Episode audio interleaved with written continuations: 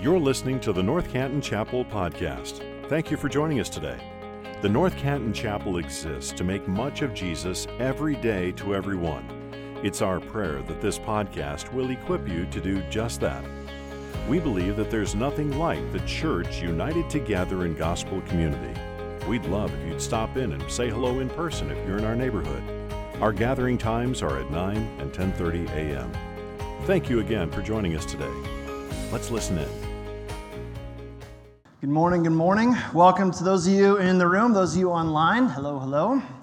This is our fourth week in our six-week teaching series called Holy Sexuality, and today we're just going to jump kind of right in because we have a lot of ground to cover. Here's why I think today is going to be important for us. I think we are naturally ruled by our tendencies, and they're often unconscious. Here's what I mean. Whenever you start talking about sexuality, specifically about same-sex sexuality, some of us might go, look, whatever you want to do is okay. Let's just be loving, and I just don't want to offend you. We'll call this, for our purposes this morning, we'll call this the grace tendency. Okay? And then there's others who, when we talk about sexuality, have the opposite extreme, and we go, gosh, I'm really worried, this sounds like a slippery slope thing. We clam up and we go, not in my church. And for our purposes this morning, we'll call this the truth tendency. I talked to somebody even this last week where they go, gosh, we're doing this series in our church. What's this mean? What are we really saying? It's this side of things. So I have good news for you, North Canton Chapel. The good news is you don't have to choose between grace and truth. You have to do both. Neither extreme adequately represents Jesus. He came in both grace and truth, and then he calls us to the same posture. This isn't compromise. It isn't a fuzzy middle ground. It's actual, biblical, substantial, real ethic of sexuality, and that's today. We're going to take a hard look at what God's Word says, specifically about homosexuality. And then we're going to take all that, which is going to be a lot of time, I'm just letting you know. Take all that, and we're going to answer the question, can someone be gay and be a Christian? One personal burden before we step on the gas this morning, I care very deeply about the future of the church. I care very deeply about the future of this church, too. And I think you're probably in the same boat with me, so hear me. A post-nominal Christian world will not tolerate unequipped Christians. And I would be irresponsible and I would be negligent as a pastor if I didn't equip us in this as a body. So here's where we're going today. There's 7 biblical texts that deal directly with homosexuality, and we're going to take a close look at each of them, and I hope we'll come out the other end committed to this very hard but gentle, difficult but beautiful ethic of grace and truth. So another necessary word of clarity this morning. I'm starting with an assumption, okay? So I'm assuming this morning that you are saying something like, I am okay with the Bible as my authority. That's an assumption. And you may not be there, but you may be saying something like, I want to find out what this says because I want to live like what this says. And that may not be everybody here, and that may not be everybody listening, and that's okay for now. But I've become convicted and convinced that I am not very good at creating a flourishing life for Brannon Marshall. I'm just not very good. I've tried on my own. My rules are not very good. I've tried and I've failed, and I've become convinced that this does a much better job of pointing me toward truth. This is better at leading me than I am at leading me. And so I've willingly, reluctantly sometimes, put myself under this and said, okay, Lord, you can drive my life. Because I want to know you, I want to know this. And I don't think that'll surprise you because I'm a pastor. The Bible's kind of my thing. But you may not be there this morning. And for right now, that's okay. If the jury is still out for you on that, where you're going, look, a lot of pretty terrible things have been done in the name of this book. And I'm not sure I want to align myself with it, much less put myself under it. I get you, and you're right. because the Bible has been terribly mishandled by people to promote some pretty terrible things. And so if coming in this morning, you've got your eyebrow raised, please hear me for a second.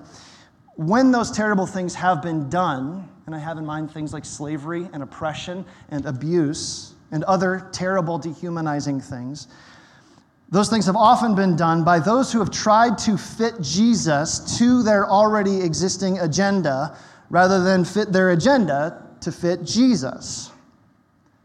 And you probably already know this, but if I'm looking for a Bible verse to justify an already existing agenda, I'm probably going to find something that at least on the surface seems to fit the bill, right? If you're holding a hammer, everything looks like a nail.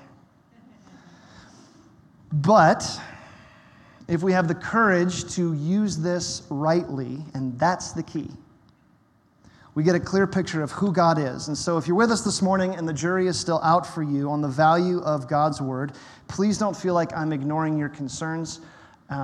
This is just kind of defining the rules of engagement a little bit, okay? So I want to start off this morning by sharing a quote from a book called, provocatively, Is God Anti-Gay? By Sam Alberry. And here's what he says.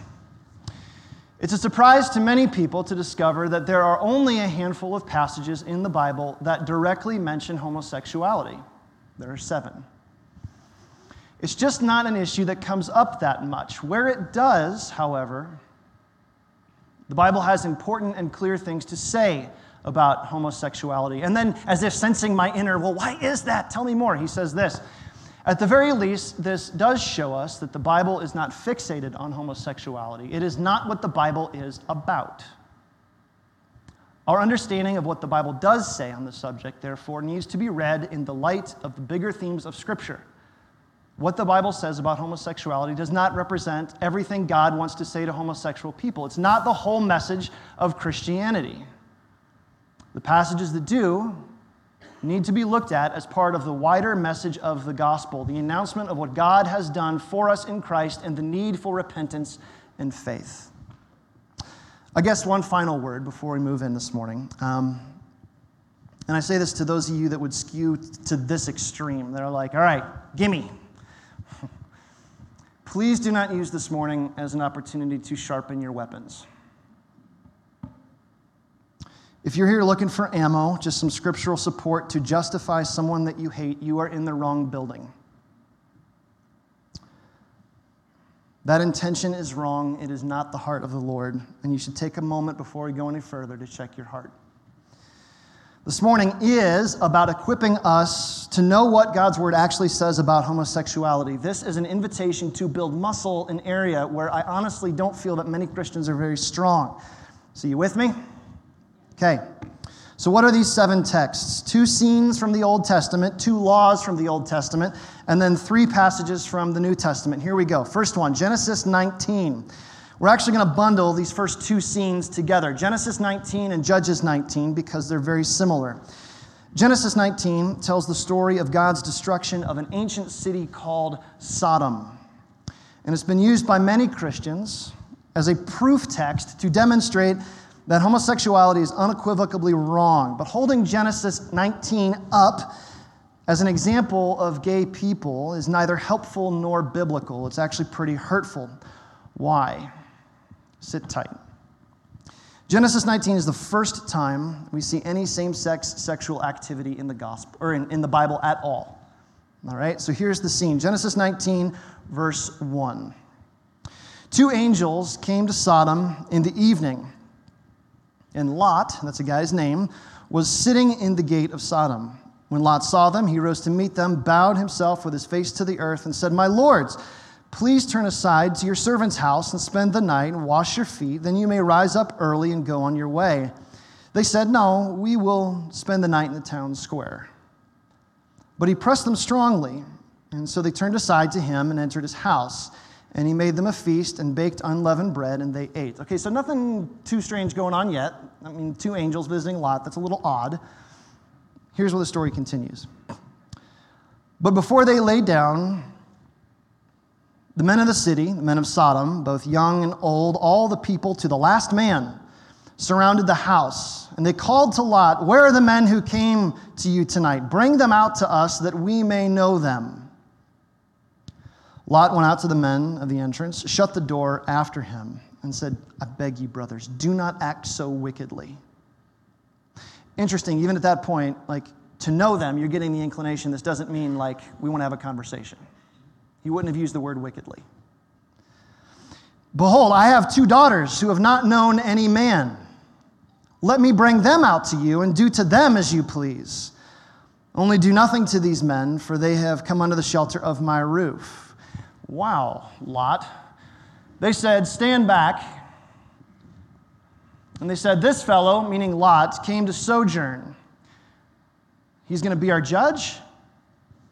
Now we're going to deal worse with you than we would with them. And then they pressed hard against the man Lot, drew near to break the door down. Whoa. So the men of the city want to know Lot's out-of-town guests. And then Father of the Year candidate Lot refuses, and in verse 8 offers his daughters who haven't known any man. The Hebrew word for to know is yadah, and it almost always refers to sexual intercourse. The word made its first appearance way back in Genesis 4:1, where Adam knew his wife Eve, and then baby. I'm pretty sure we're all good with how that works, okay? Lot knows what the mob wants, and so he tries to get out of it by despicably and disgustingly offering his virgin daughters, and still the mob pushes back. No, we want them. So what happens? Fast forward to verse 15. Verse 15 says this, as morning dawned, the angels urged Lot and said, up, take your wife and your 2 daughters who are here, lest you be swept up in the punishment of this city. But he, that is Lot, lingered. So the men seized him and his wife and his 2 daughters by the hand, the Lord being merciful to him, and brought him out and set him outside the city. So in light of last night's events, God's wrath is provoked. Slide on down to verse 23. The sun had risen on the earth when Lot came to Zoar. That's outside of Sodom. Then the Lord rained on Sodom and Gomorrah, sulfur and fire from the Lord from heaven. And he overthrew those cities and all the valley and the inhabitants of those cities and what grew on the ground. Total annihilation. Here's the question. What provoked God's wrath to the point where he levels an entire city? Here's why that's important. I remember talking with a friend once who was absolutely convinced that Hurricane Katrina was God's judgment on New Orleans because of, quote, all the gays.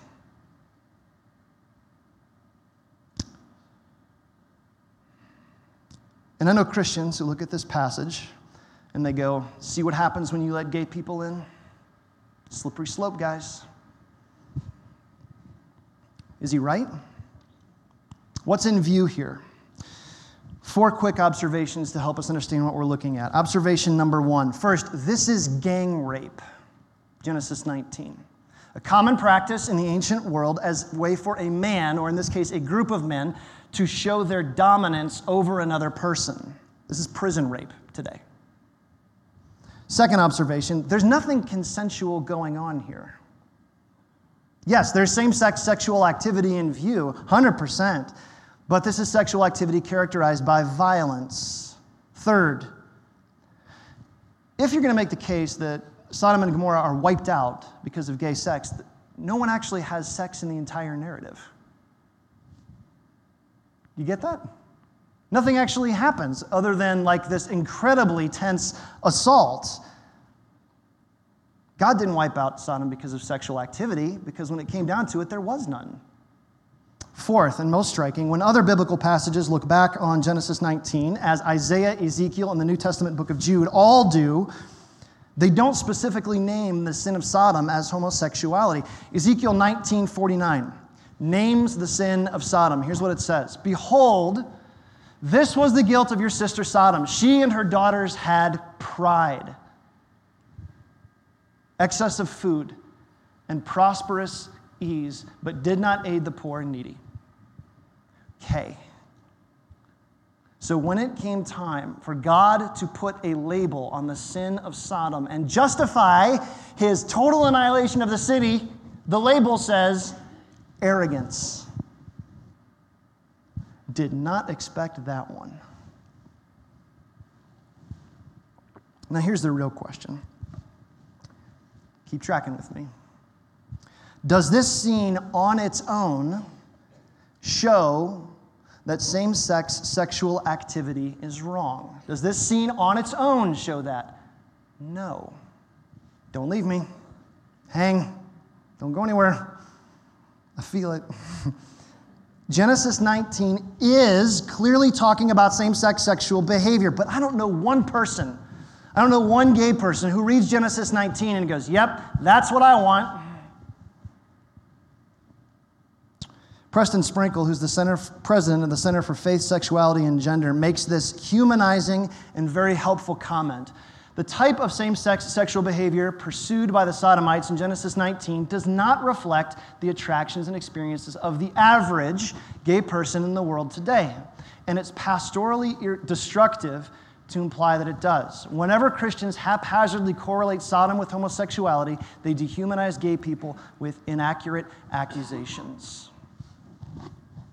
Here's the point. If you are looking to prove that same-sex sexual activity is against God's design, which it is, and we'll get to that, we've already said that for the last 3 weeks. If you're looking to prove that, Genesis 19 is not the text to do it. Good interpretive principle for those of you who want to take the Bible seriously. Using a wrong text to justify a right belief is an abuse of Scripture. Using a wrong text to justify a right belief is an abuse of Scripture. And it's more than bad Bible study. It's being a bad human.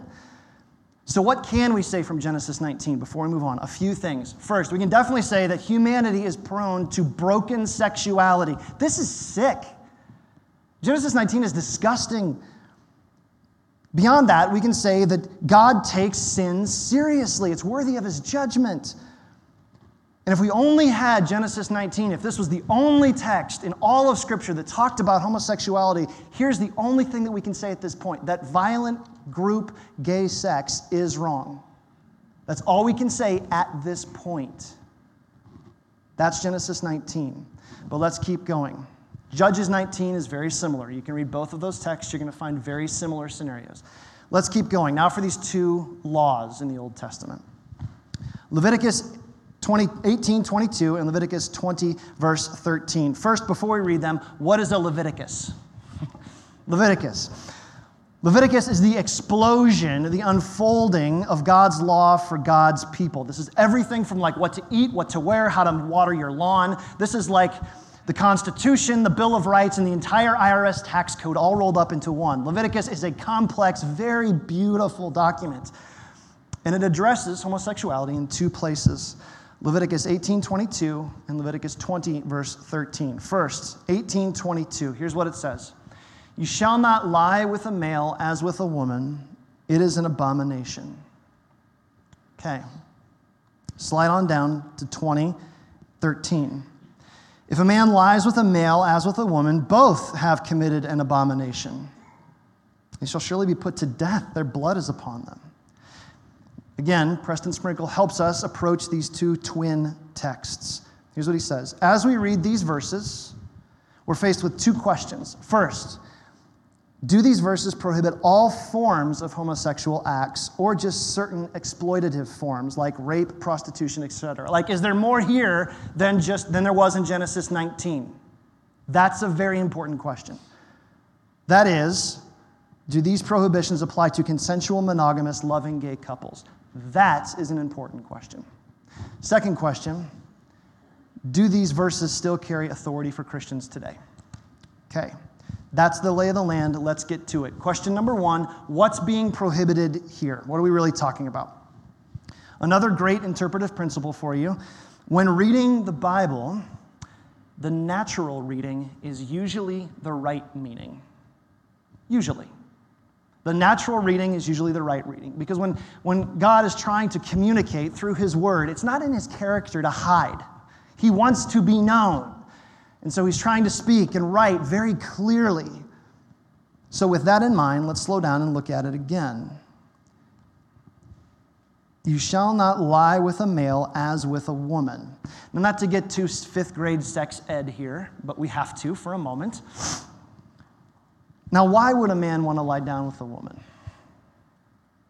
What usually happens when a man lies down with a woman? What is in a man's mind when he, you're not smiling or looking at me at all. We're all like trying to avoid this topic. We got to go here. It's in the Bible, guys. Now, if you're imagining anything other than consensual sex, I think you're shoehorning something into this text that's not actually there. This is talking about any kind of sexual relationship between two men. That's what's being prohibited in Leviticus. Now, how do we know that? Both of these texts use general language to describe intercourse. There's no qualifier here. There's no mention of rape, group sex, coercion, anything. All we get is, don't lie with a man as you would with a woman. And because of the general language, the most natural reading is to see these as prohibiting even consensual same-sex sexual activity.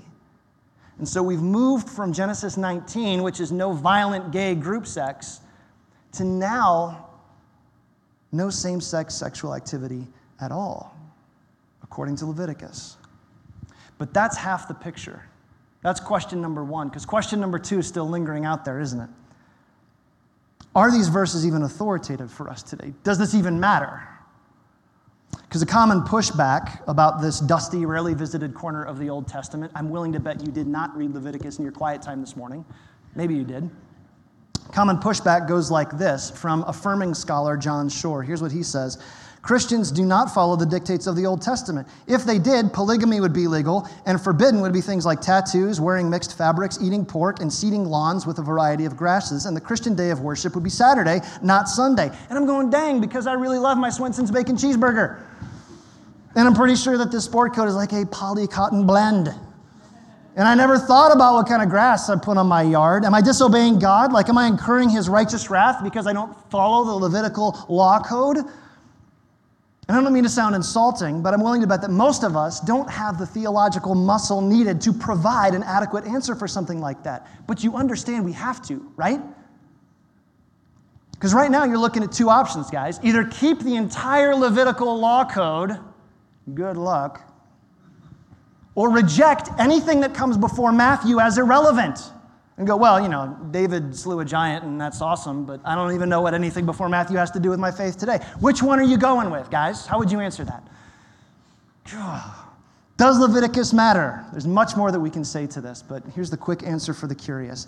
As a document, we have to understand what Leviticus is. It is an ancient document, and as a document, it is divided up into two parts. Chapters 1 through 16 explain how to be right with God through ceremony and worship. This is vertical stuff. Chapters 17 through 27 explain what our human relationships should look like. Horizontal stuff. And you can read a pun in there if you want to. Chapters 1 through 16 are fulfilled in Jesus. This is the new covenant. We've been made right because of the cross, ceremony, and worship. We can come right into God's presence because of what Jesus had done. We don't have to offer a sacrificial lamb once a year like Leviticus 14 says. Why? Jesus. Men, hugging your wife on her period doesn't make you unclean like Leviticus 15 says. Why? Jesus. Leviticus 4:3, if anyone unintentionally sins, he shall offer a bull from his herd. Great news, North Canton Chapel. When you accidentally sin, you don't have to bring a cow and a butcher knife to church anymore. Why? Jesus. Anybody thankful for Jesus? I am. That's the how to be right with God vertical stuff. But here's the thing. Much of Leviticus chapters 17 through 27, the horizontal stuff, still surfaces and finds even greater focus in the New Testament. In short, ceremony laws aren't ours to fulfill. Those obligations and requirements have been swallowed up in the blood of the new covenant in Christ. Moral laws are there for our guidance, especially when they're reiterated in the New Testament, which, as we'll see, is the case with these two. So before we go to the New Testament, quick summary.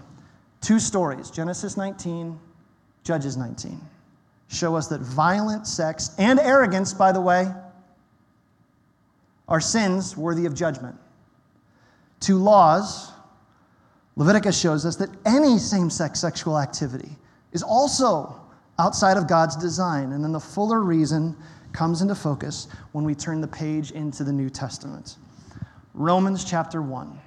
Go ahead and turn there, flip there, scroll there. We're going to be in Romans 1 for a little while. Romans 1 is probably the most important passage in the Bible when it comes to understanding same-sex sexual relationships. Interestingly also, Romans 1 is also the only place out of these 7 texts where female same-sex sexuality is explicitly brought up. So a little bit of context. Romans is Paul's magnum opus. This is his great work. This is the gospel in all its stunning beauty and its sin cast into sharp relief. The good news that Jesus saves sinners rings clear as a bell in Romans. So how does Paul start out Romans? After a few introductory remarks, Paul talks about the world that he sees. Here's what he says, Romans 1:18. He looks around at his world. Here's his conclusion.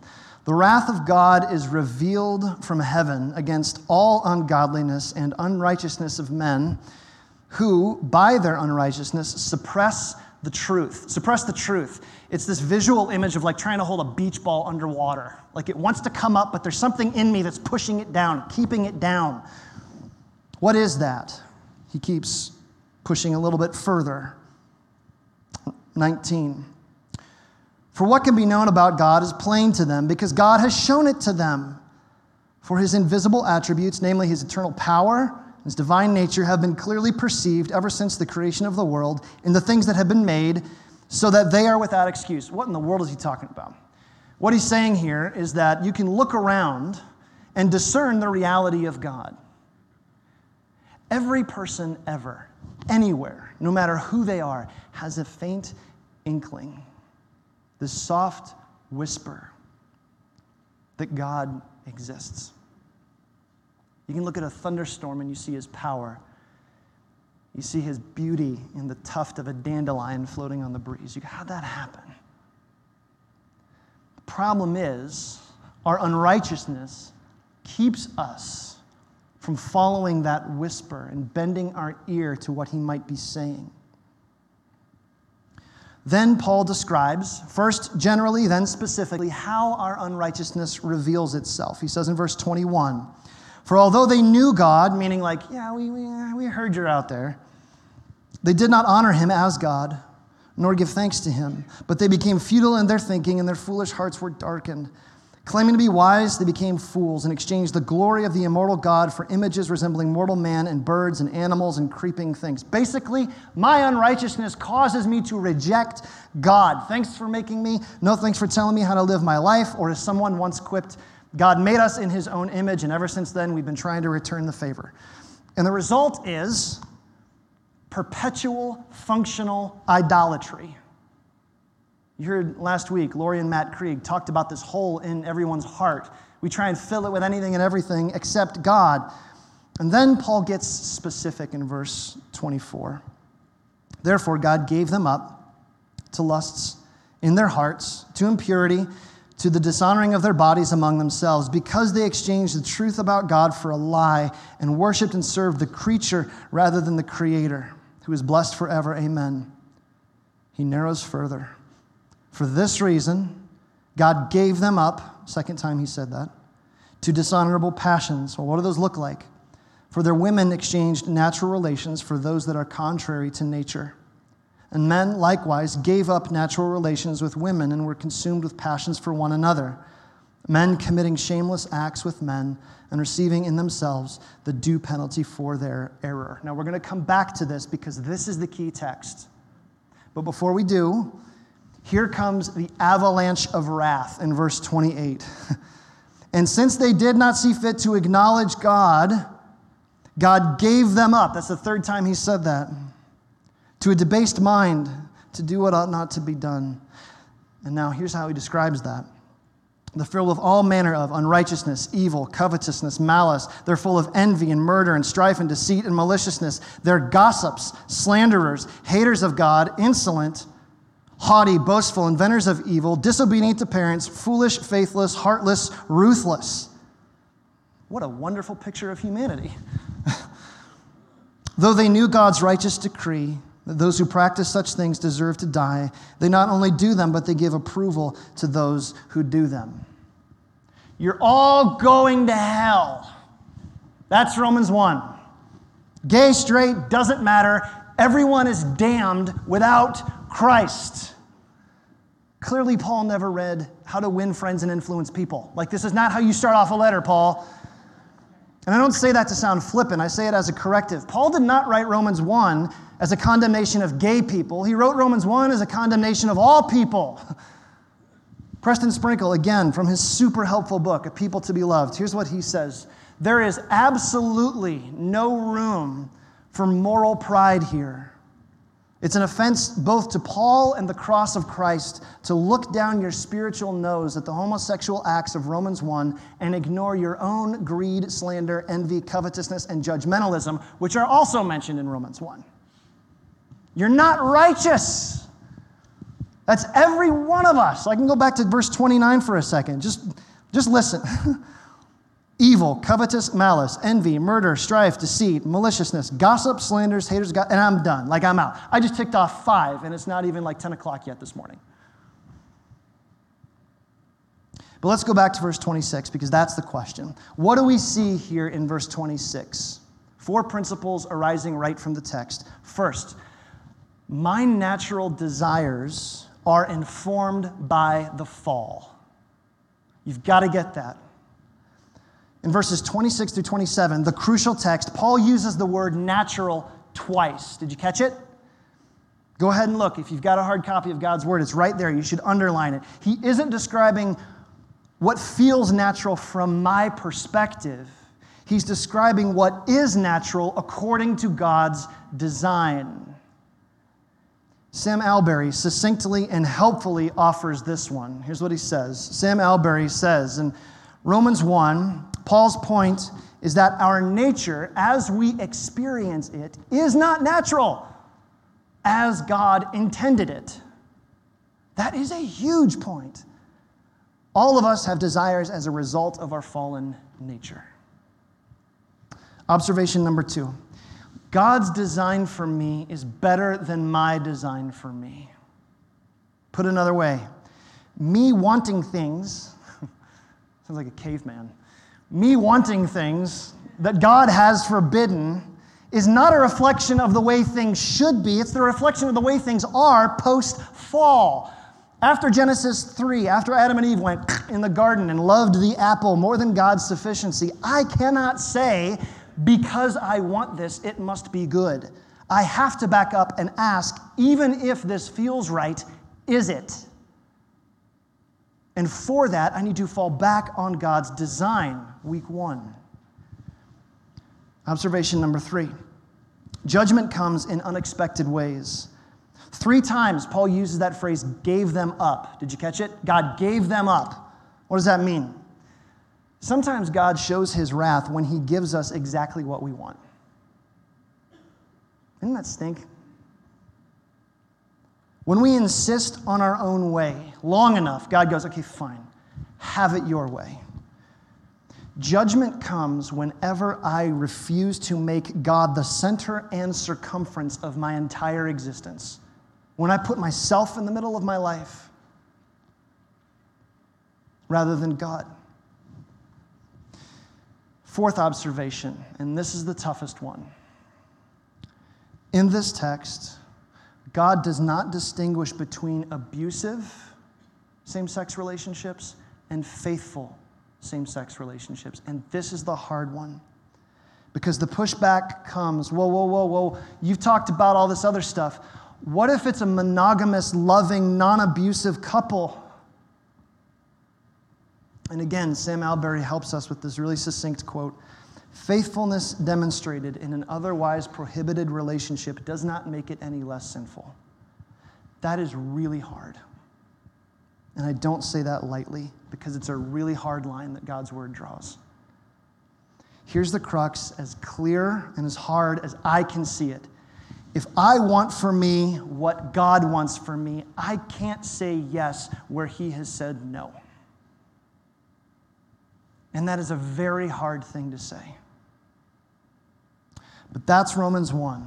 So we've moved from no violent group gay sex to no same-sex sexual activity at all to the under-the-hood reason why same-sex sexual relationships are outside of God's design. Now tick Now we're going to take texts 6 and 7, and we're going to pair these together because they're also very similar. 1 Corinthians 6:9 together with 1 Timothy 1:9 and 10. So we're going to read 1 Corinthians first. 1 Corinthians 6, verse 9. Do you not know that the unrighteous will not inherit the kingdom of God? Okay, Paul, what do you mean? What is that? What constitutes unrighteous? Don't be deceived, neither the sexually immoral, we're going to come back to that, nor idolaters, nor adulterers, nor men who practice homosexuality, no thieves, nor the greedy, nor drunkards, nor revilers, nor swindlers will inherit the kingdom of God. And such were some of you. But you were washed, weren't you? You were sanctified, weren't you? You were justified in the name of the Lord Jesus Christ and by the Spirit of our God. And then Timothy, same kind of a text, comes in a list. 1 Timothy says this, understanding this, that the law is not laid down for the just, but for the lawless and disobedient, for the ungodly and the sinners, for the unholy and the profane, for those who strike their fathers and their mothers, for murderers, the sexually immoral, same word, men who practice homosexuality, same word, enslavers, liars, perjurers, and whatever else is contrary to sound doctrine. So both of these texts are lists. You caught that. And the key for unlocking both of these texts is putting a magnifying glass over those words, sexually immoral and men who practice homosexuality. So first, who's he talking about? Who is in this kind of semantic range is what scholars would call it. What does that mean? The first word, sexually immoral, is from the Greek word porneio. Porneo. Sounds like pornography, okay?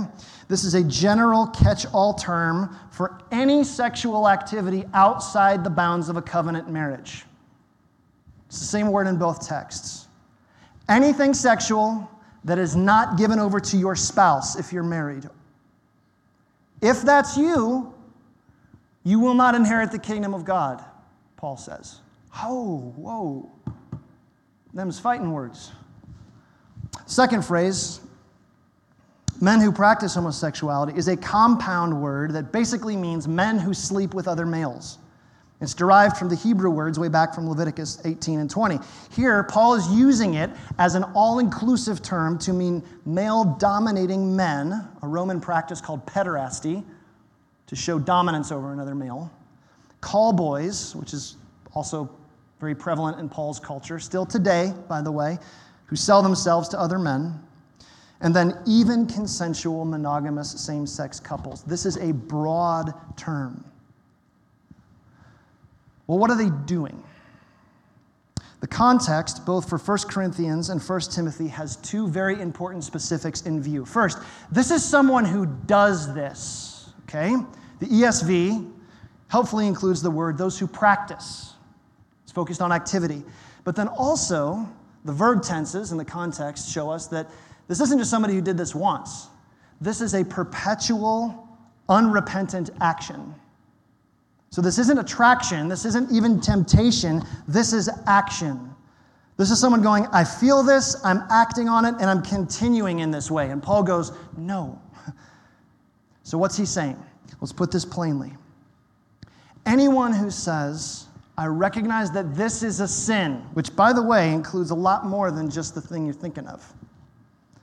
Anyone who says, this is a sin, I recognize it's against God's law, I don't care, though. I'm not going to accept that as the authority over my life. I'm going to continue in my own way. I don't care what God says.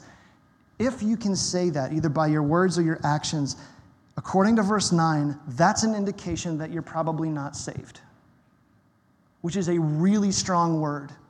But that's what Paul's getting at here. That's how seriously God takes perpetual sin. And just for fun, let's look at the other 8, just to put this into perspective for those of you that still may be prone to guns right now, okay? Sexually immoral. Let's start there. Just put this one out there. I recognize that porn is against God's law. I don't care. I'm going to keep after it. That's a hard heart. That's a dangerous place to be. Here's the thing, though. I meet with people all the time as a pastor who are wrestling with a pornography addiction, and you know what they say? They say, I know this is wrong, and I hate myself for it. I wish I could quit, and I know I need help. What's under there, though? That's a soft heart. That's someone who is desperate to align their life with God's design for their life. Does their struggle mean they're not saved? No. Their struggle is actually an indication that they are. Let's try another one. Adulterers, because that's in that list. And let's not forget, according to Jesus, if you've ever looked at another person lustfully, you're an adulterer. If you're going to take the ethic of Christ, anybody want to raise a hand? No? Paul's saying if you've ever looked at somebody lustfully, you're not going to heaven. Is that what he's saying? Of course not. What he's saying is if you get to a point where you go, I know that lust is not what God wants for me, but I don't care. I'm going to keep doing it. If that's you, you're in a dangerous place and you need to repent. One more, again, just for fun. How about reviler? We don't say that word a lot. Here's what it means. Hatefully injuring another person's reputation by denigrating them when they're not around so you can control how others see them. If that's you, you're out. Anybody want to talk about that one? No? If you've done that, since we've all done that, does that mean you're not saved? No.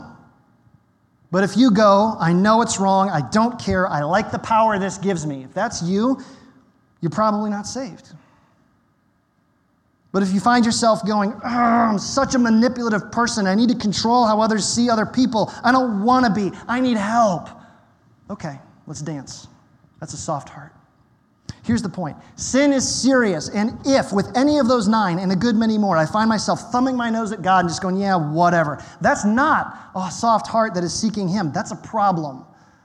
Specifically, as it relates to same-sex sexuality, here's what Paul is saying. Anyone who continues in unrepentant sexual sin, which is anything from lust to same-sex sexual behavior, is in a dangerous frame of mind and needs to consider their spiritual state before God. This is Paul's wake-up call to remember the goodness and beauty and power of the gospel. And that's why he says in verse 11, and that's what some of you were. Now, why does he say that? They used to be indifferent to God's law. But praise God, because of the cross of Christ, they've seen the gravity of their sin. They've acknowledged their need for a Savior. They've taken Christ as their own. And now everything is hidden in Him. They are now 3 things: washed, made clean, sanctified, called holy, justified, legally declared righteous in God's sight, because that's what Jesus does for guilty sinners like me. Praise God that we're no longer defined by our struggle, but by His victory.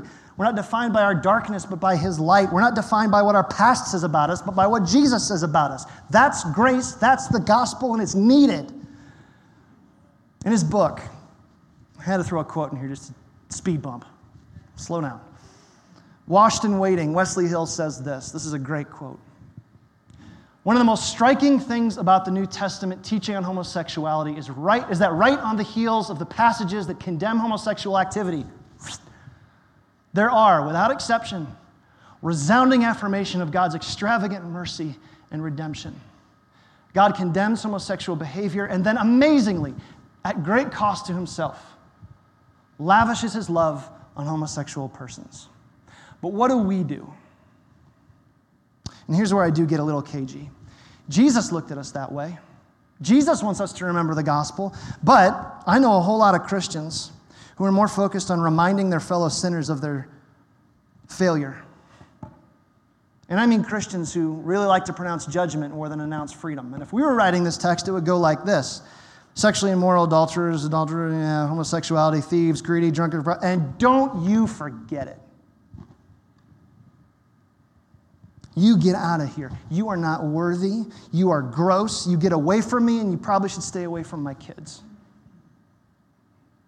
I'm so glad that God doesn't treat me that way. Aren't you?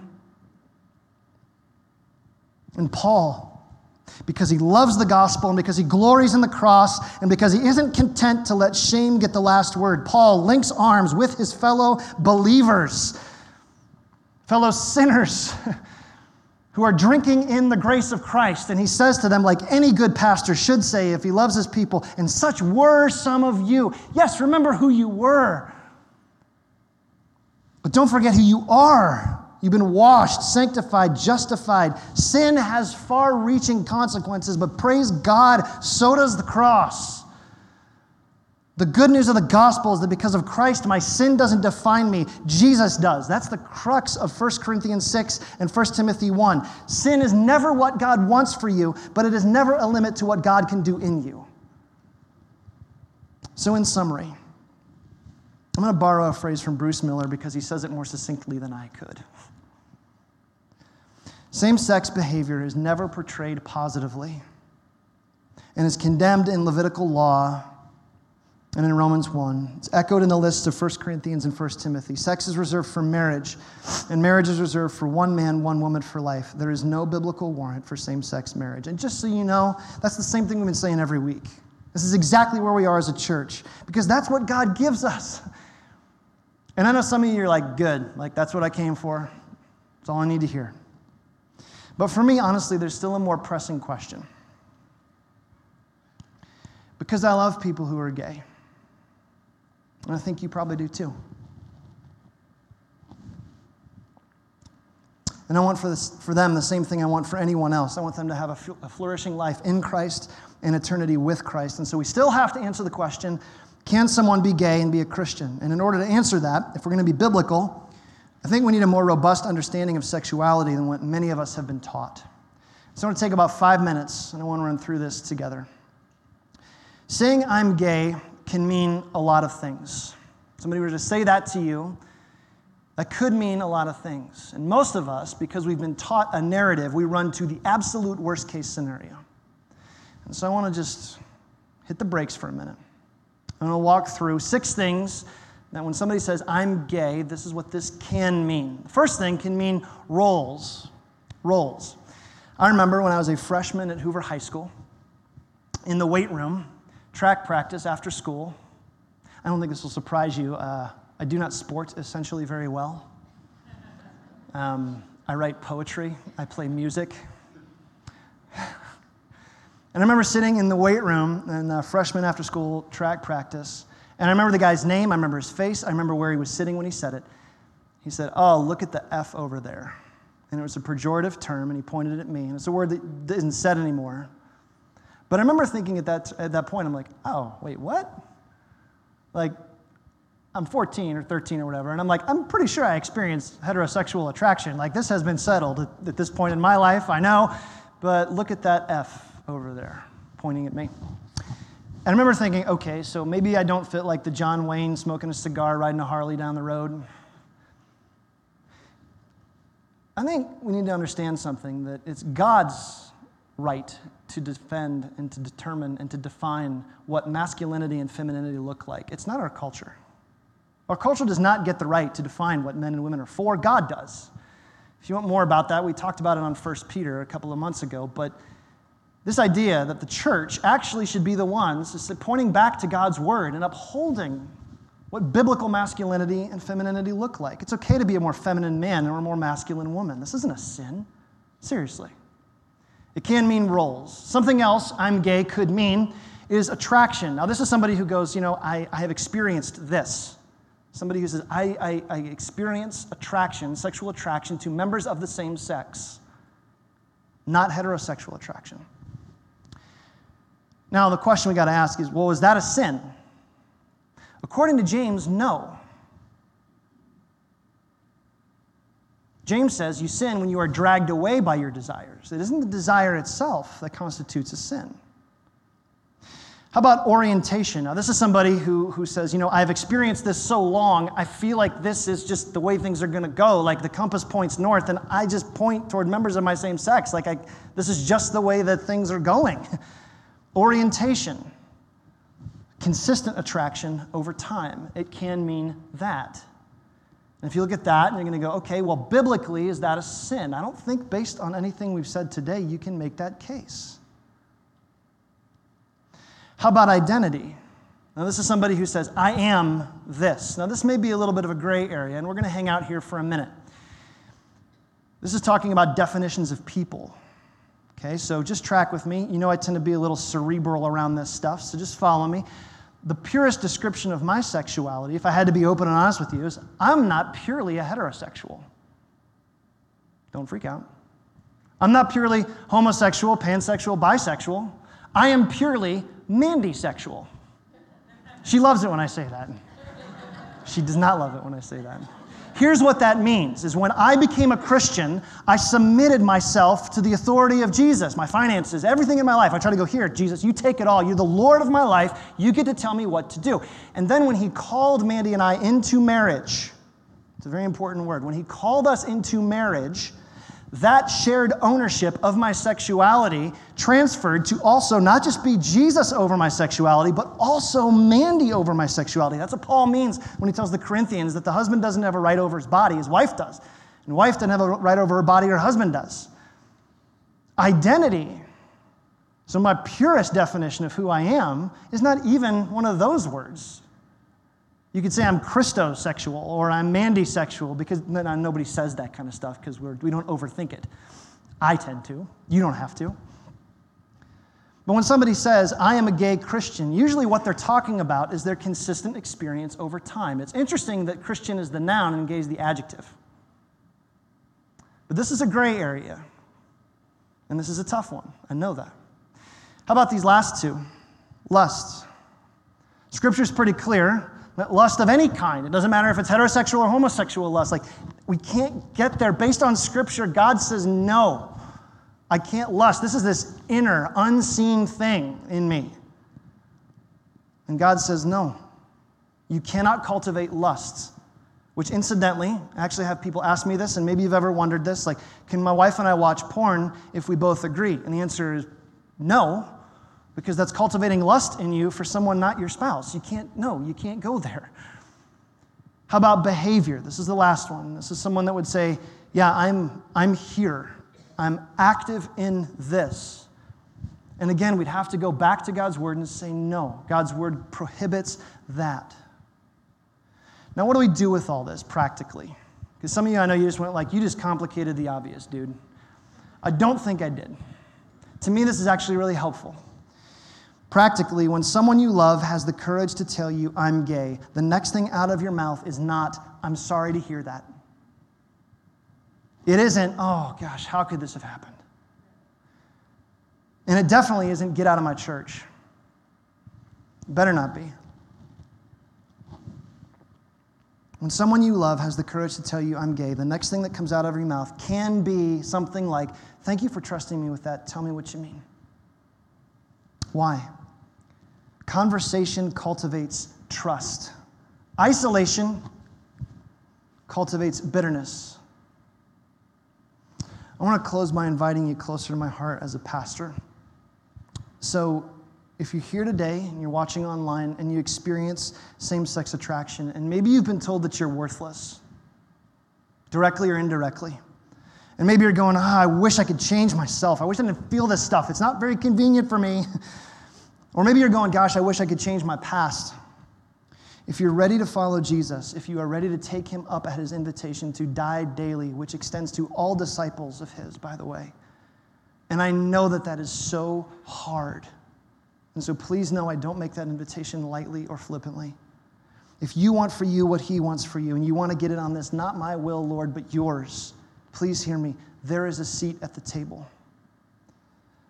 If you're listening online or you're here and you go, well, that isn't me, but it is somebody that I know, and it's somebody that I love, and I wish I could change them. You have two responsibilities. First, responsibility number one is you got to check your heart. Where is your life, your sexuality out of line with Jesus? John 8, you can't hold on to Jesus while you're also holding stones. Second, you have a responsibility for a conversation. You can announce the good news of freedom that's available in Christ to anybody who's going to follow him. So here's where we're going to go and how we're going to conclude today. We're going to listen to some music kind of underneath. Normally we have a song. I know we went long today. We knew we were going to. So we're going to have some soft music, and I just want to give us a minute for prayer. When Jesus said, come to me, all you who are weary, heavy laden, and I will give you rest. That's an invitation. It's Matthew 11. And he says, come on, take my yoke upon you. My yoke is easy. My burden is light. This is him saying, I've got room for you. I'm going to take a few moments in quiet, and then I'm going to pray us out. And so if you're here and you go, God, this is so hard. I just want to create a space where you want to talk to him. If you go, God, I need to put my stones down. I'm naturally judgmental and I want to put them down. I just want to encourage you. You can sit here and you can do this. I think sometimes the physical is a catalyst for the spiritual. You can open your hands and go, okay, Lord, just take this from me. I don't want to be judgmental anymore. Let's take a few moments in quiet, and then I'm going to pray us out.